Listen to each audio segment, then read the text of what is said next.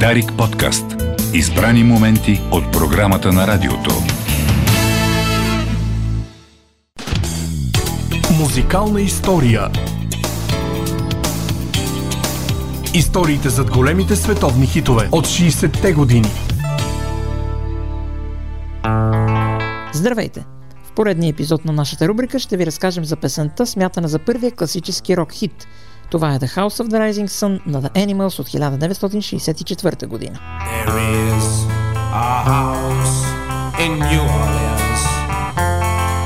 They call the rising sun.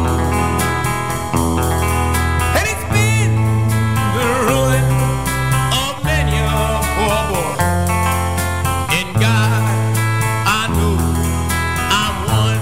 Много е деликатно да бъде разказана тази история. Нейният зародиш е твърде стар и е голяма мистерия. И все пак има една отправна точка, която може да ни даде известна представа. В песента главният герой говори как някога имало една къща в Нью Орлеанс и всички я наричали къщата на изгряващото слънце. Той бил бедно момче, но тази къща го притегляла така, както веригите теглят краката на затворниците. Но тя била и къща на греха и саморазрушението. По-нататък текстът разказва за зависимост от хазарт и алкохол. Главното е, че това е къща на греха и място с лоша слава. Къщата на изгряващото слънце е ефемизъм за бордей и той съществува в няколко различни старинни английски песни.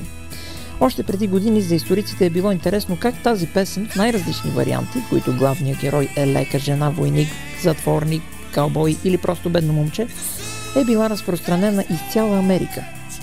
В опит да разберем това, ще разровим по тайностите на фолклора, където винаги има изненади.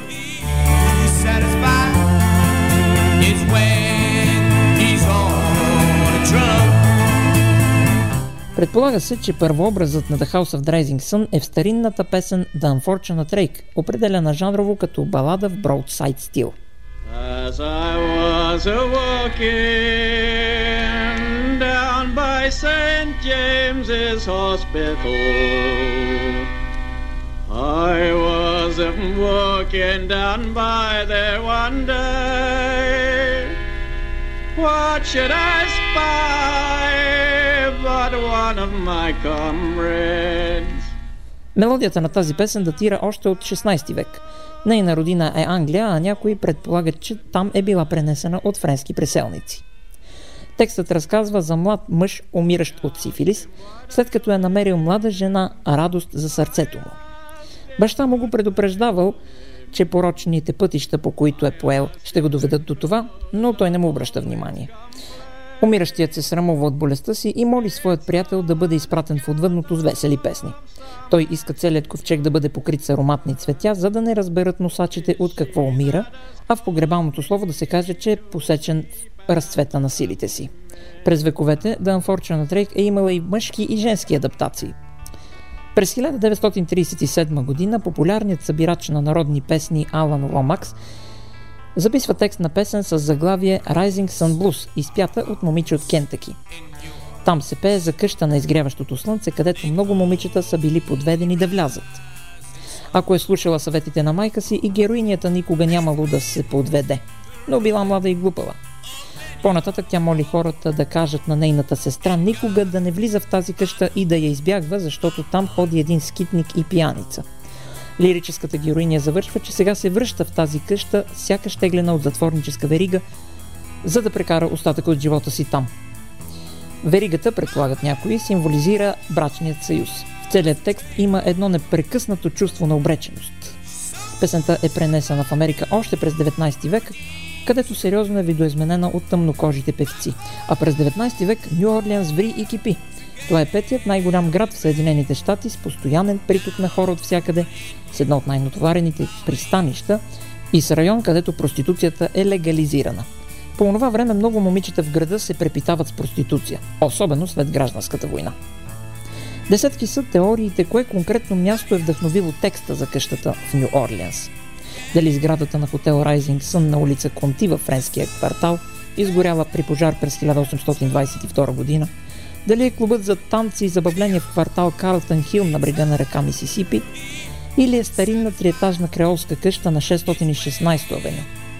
А може би е дом на улица Еспланада, където през 60-те години на 19 век собственичка е мадам Мариан Люсолей Левант, чието фамилно име на френски означава изгряващо слънце.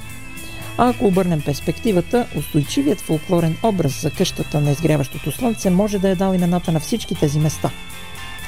Но за Бордейли наистина става дума. Може би ще се изненадате, но това са градски легенди. Няма нито едно научно доказателство, което да свързва песента с който и да било от бордеите в Нью Орлианс. През 15 век в Европа има епидемия от сифилис, вероятно пренесена от е, колумовите моряци, пристигащи от Америка. Тази болест достига и до английското кралско семейство. Тя няма ефективно лечение чак до началото на 20 век, а болните са били заклеймявани от обществото. Ако излезеш от такова място, имаш шанс да продължиш живота си.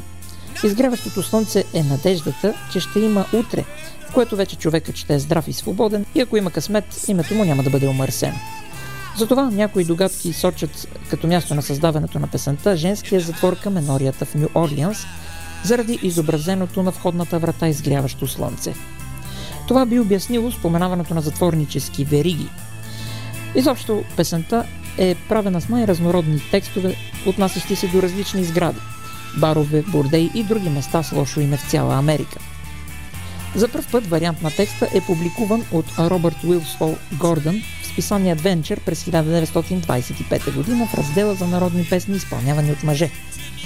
В книгата си Последите на изгряващото слънце фолклористът Тед Антони говори, че както тази, така и много други песни от ерата до звукозаписа са се разпространявали по два основни начина. Единият е чрез смесени пътуващи представления на музиканти и търговци, при които музикантите привличат тълпите, а търговците им продават стоката си. Другият е чрез работниците по железниците, които си пеят различни песни, докато полагат ЖП линиите из цялата страна. Първата студийна версия е записана на 6 септември 1933 г. от Кларанс Ашли и Гуен Фостер. They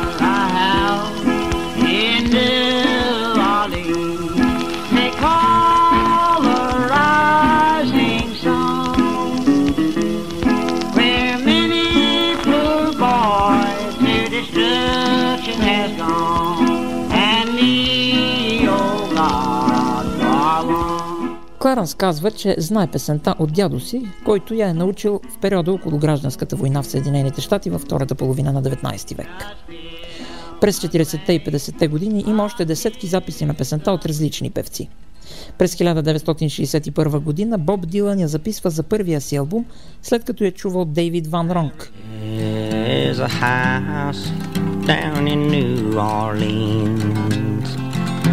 They call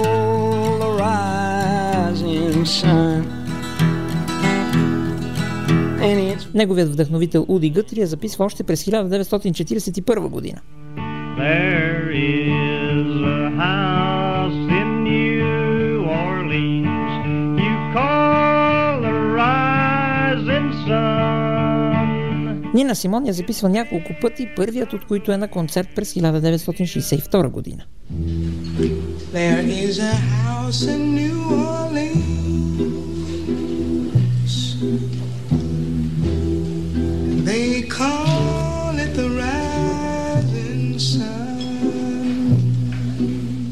През 1964 година The Animals, с превод животните, е едва наскоро сформирана банда от Ньюкасъл, имаща само един издаден сингъл с умерен успех – Baby Let Me Take You Home.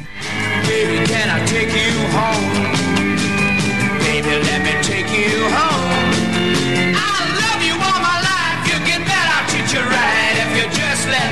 Една вечер вокалистът Ерик Бърдън е на концерт на кънтри певеца Джони Хандъл в Ньюкасъл и там чува за първи път The House of the Rising Sun, където героинята на текста е блудница.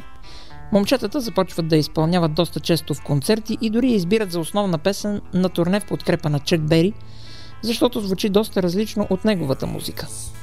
Продуцентът им е колеблив дали песента ще се хареса, но тя обира овациите навсякъде, където я изпълняват.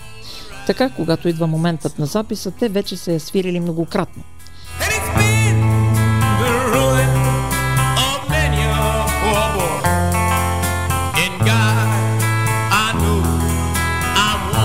Записът е на 18 май 1964 г. между спирките на турнето с Чек Бери в непретенциозното Дилейн Ли студио в Лондон. Всичко се случва буквално в един дубъл. Текстът е променен и блудницата е заменена с бедно момче, за да може песента да се пуска и по радиостанциите. Цялата сесия продължава 15 минути. Продуцент е Мики Мост. Както той казва по-късно, записът успява да улови атмосферата в студиото. Като автор на аранжимента е вписан Алан Прайс, макар в групата да смятат, че и петимата участват в авторството му. Просто върху обложката е имало място само за едно име и е било добавено това на човека на клавишните, понеже то е първо по азбучен ред. И така, само Алан взима хонорарите от авторски права. Правата върху музиката са свободни, тъй като не е идентифициран автор. А иначе Алан сам признава, че в голяма степен е вдъхновен за своята партия на орган Vox Continental от джаз композицията Walk on the Wild Side на Джимми Смит.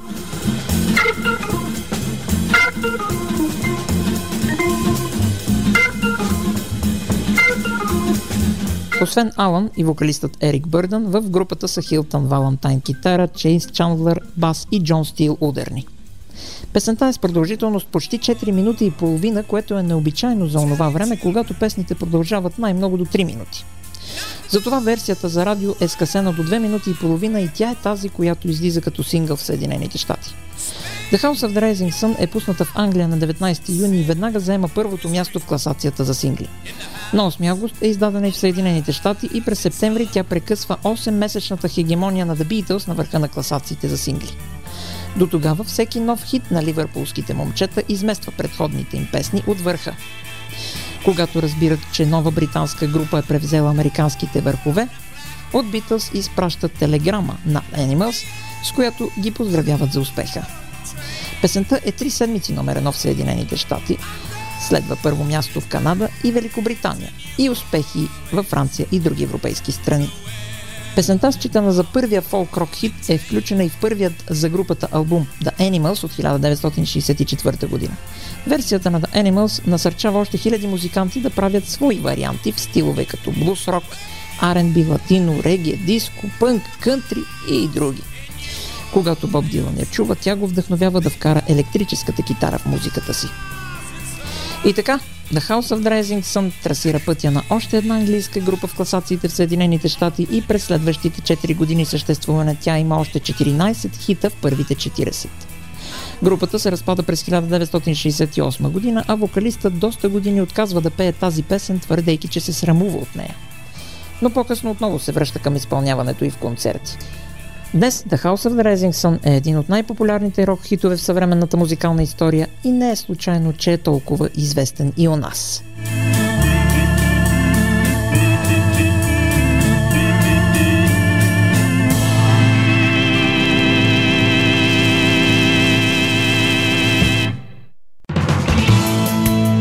Дарик подкаст. Избрани моменти от програмата на радиото.